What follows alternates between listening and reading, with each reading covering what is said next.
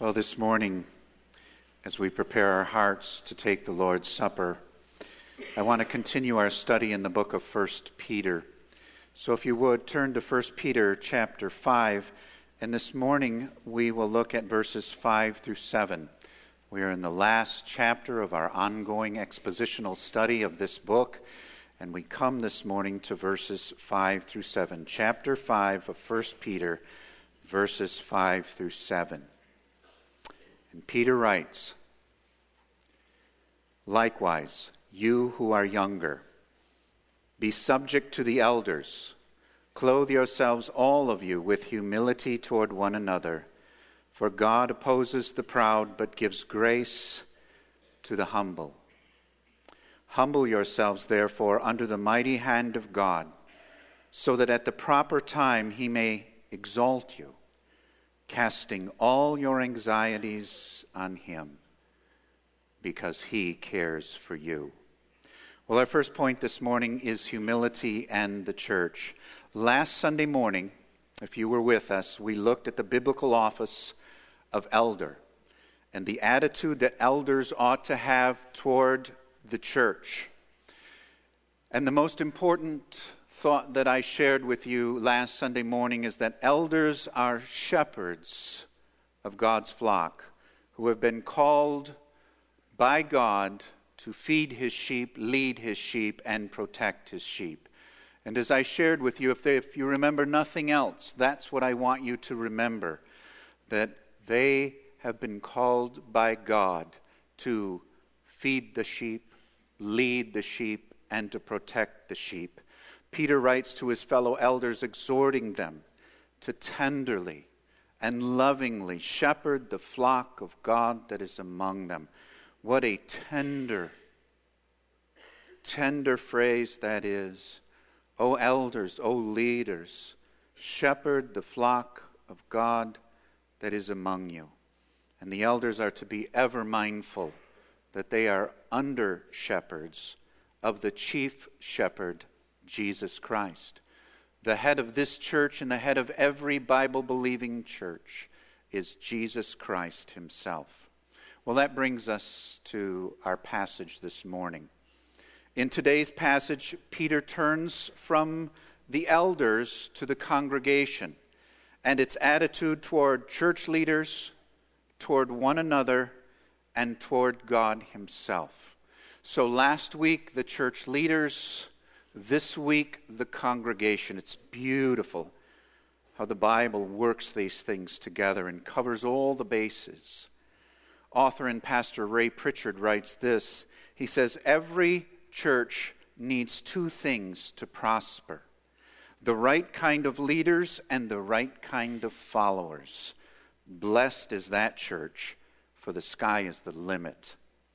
Throughout his first letter, Peter has emphasized the principle of authority and submission. All of church life, in fact, all of human life, can only flourish and function properly if we practice the principle of authority and submission.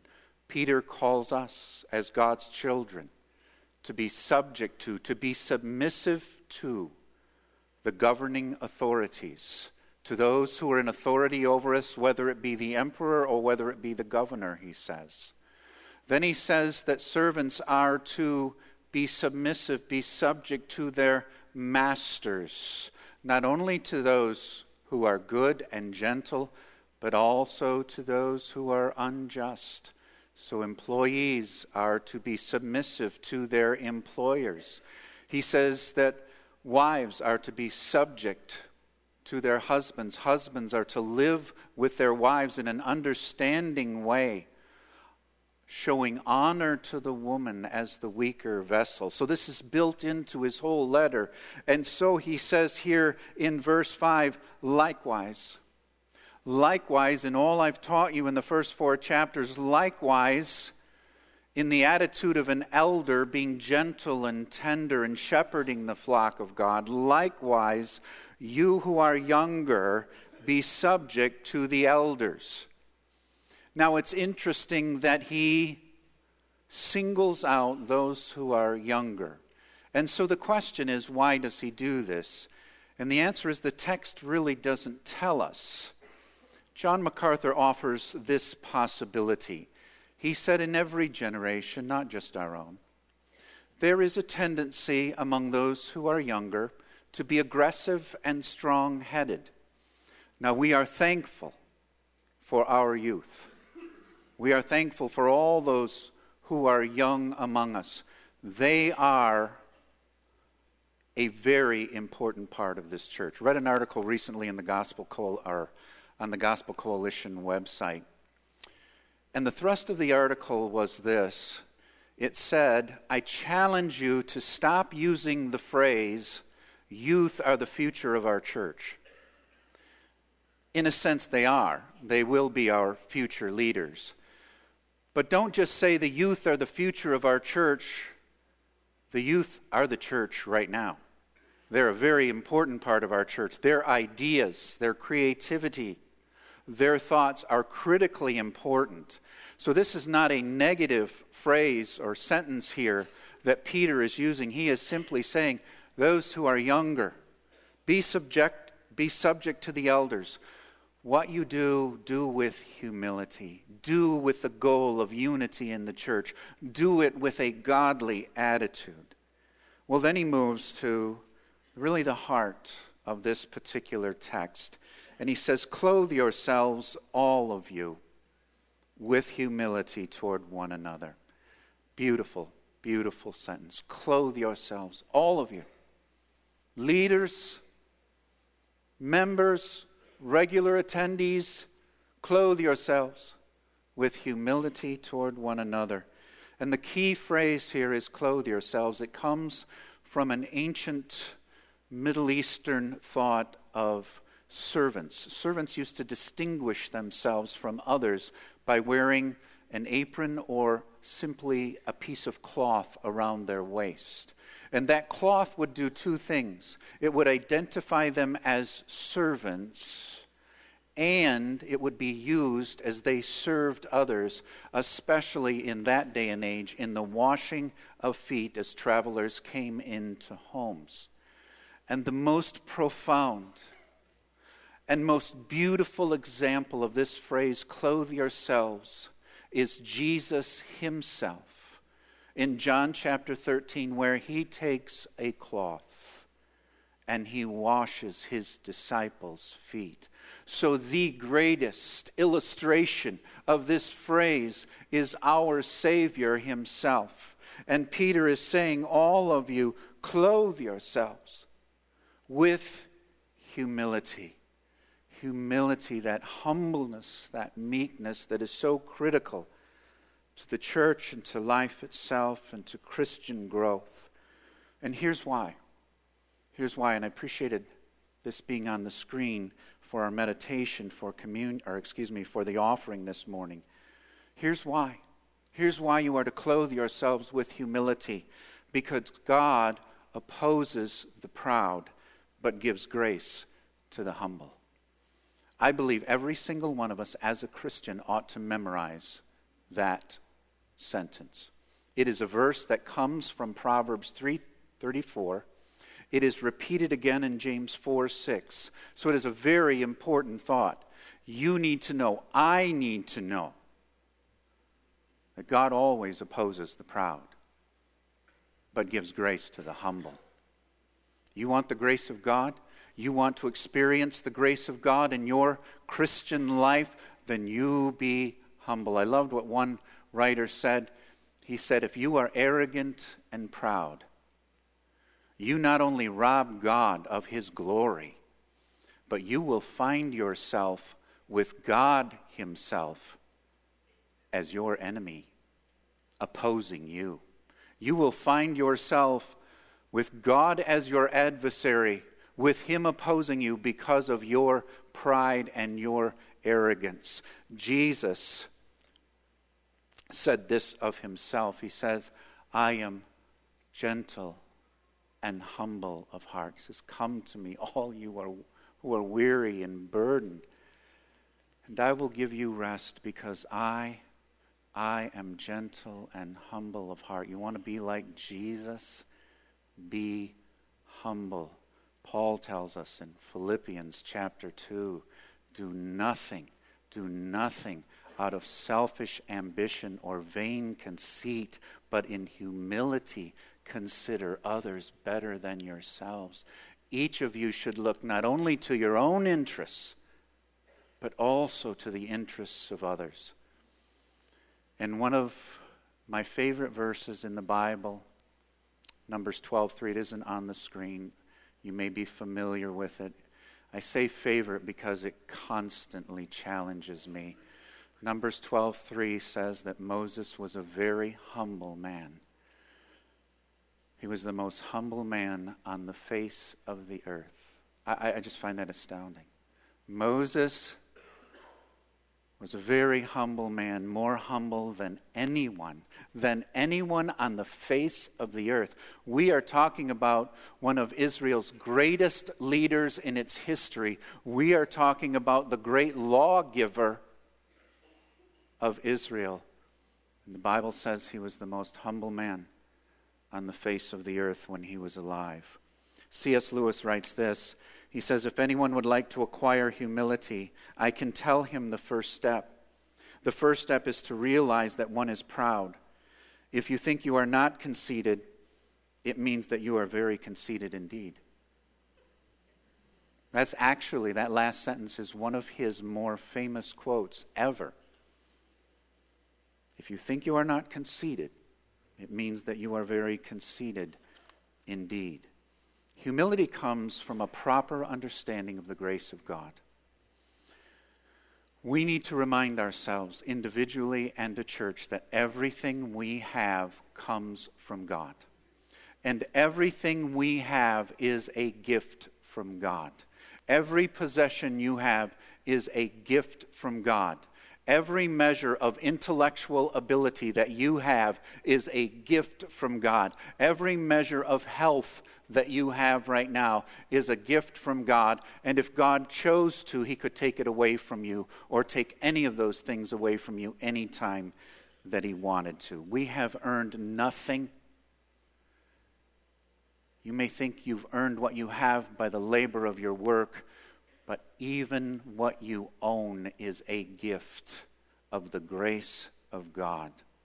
In verse 6, he says, Peter says, Humble yourselves, therefore, under the mighty hand of God, so that at the proper time he may exalt you.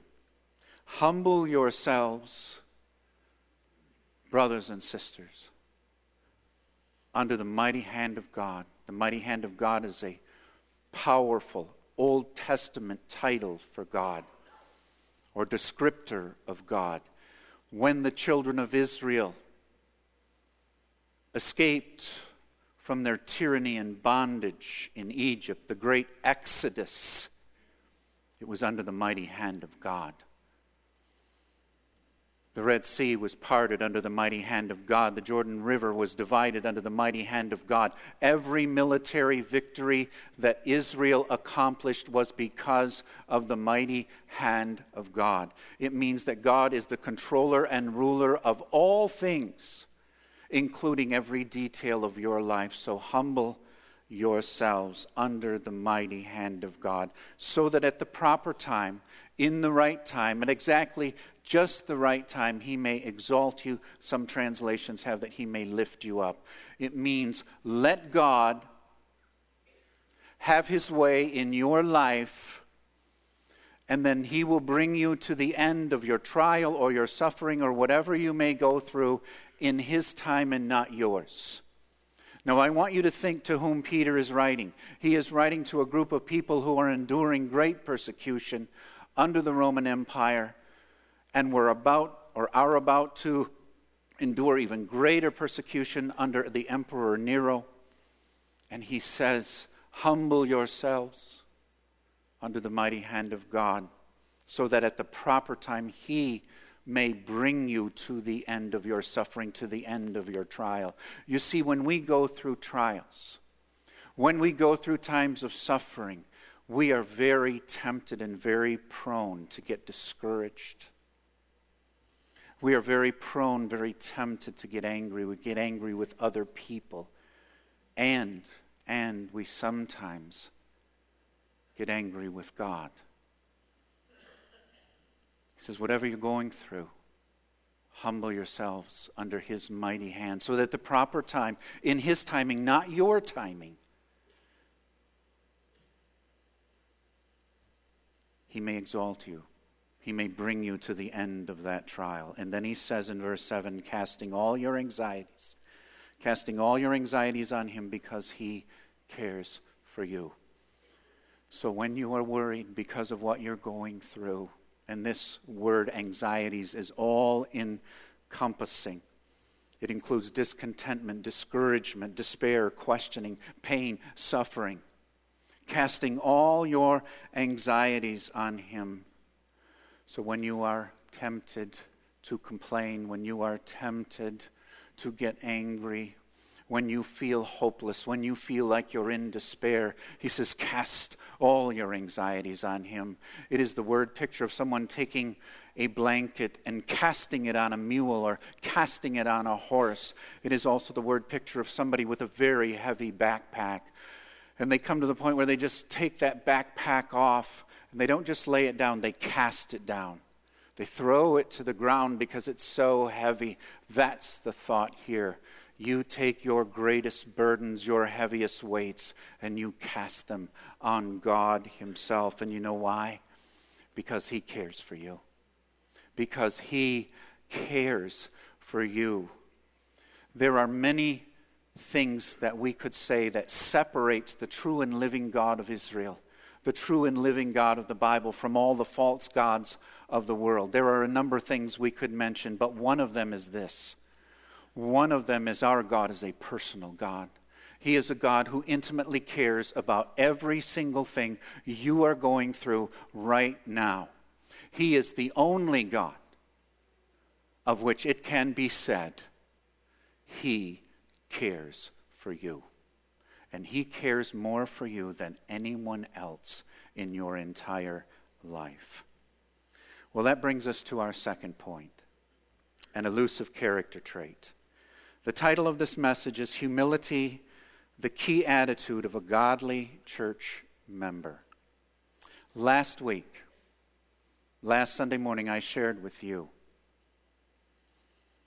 that arrogant, domineering, that an arrogant, domineering leadership style has been a constant temptation for pastors throughout church history. It is a constant temptation that needs constant accountability in the life of a church leader. I shared with you last week two specific examples, two recent examples of two very well known pastors who recently were fired from their churches.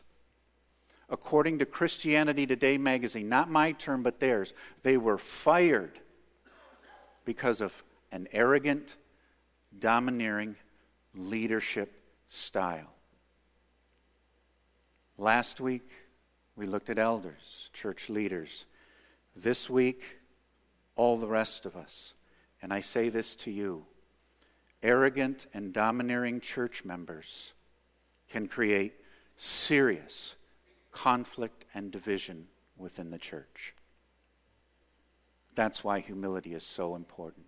It is heartbreaking for me when I hear of churches that are going through great conflict, that have been split because of an individual or because of a small group of people. And I say to you this morning pray to God Pray to God that you are never that person. Because I believe it is nauseating to God. Because God always opposes the proud. But for most of us, for most of us, being arrogant and domineering is not really the main issue for us. For most of us, humility is a much subtler and elusive issue.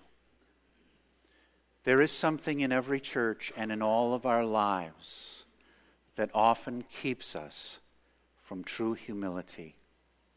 And do you know what it is? it is criticism and complaining. Criticism and complaining can be epidemic in a church.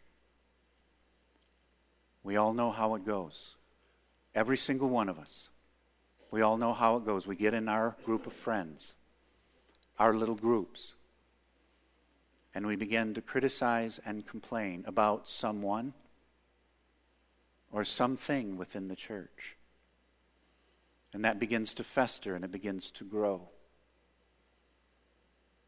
And we realize that we're coming to church each Sunday not with a worshipful, humble attitude, but with a critical attitude. I want to share something with you just for you to think about, just for you to kind of chew on for the future. I drew this from a number of sources, very convicting to me.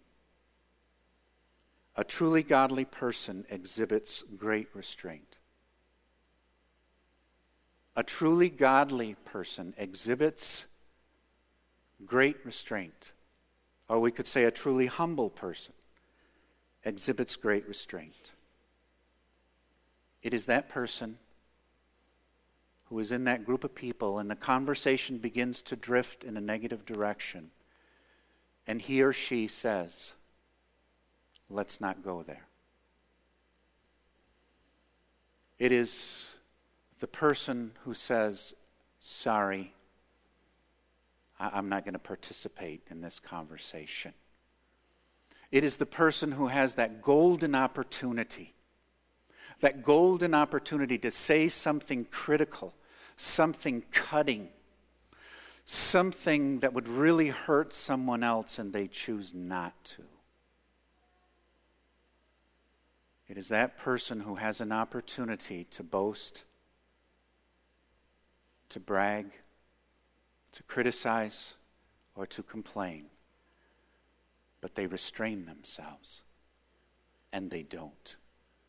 That, friends, is a truly godly person.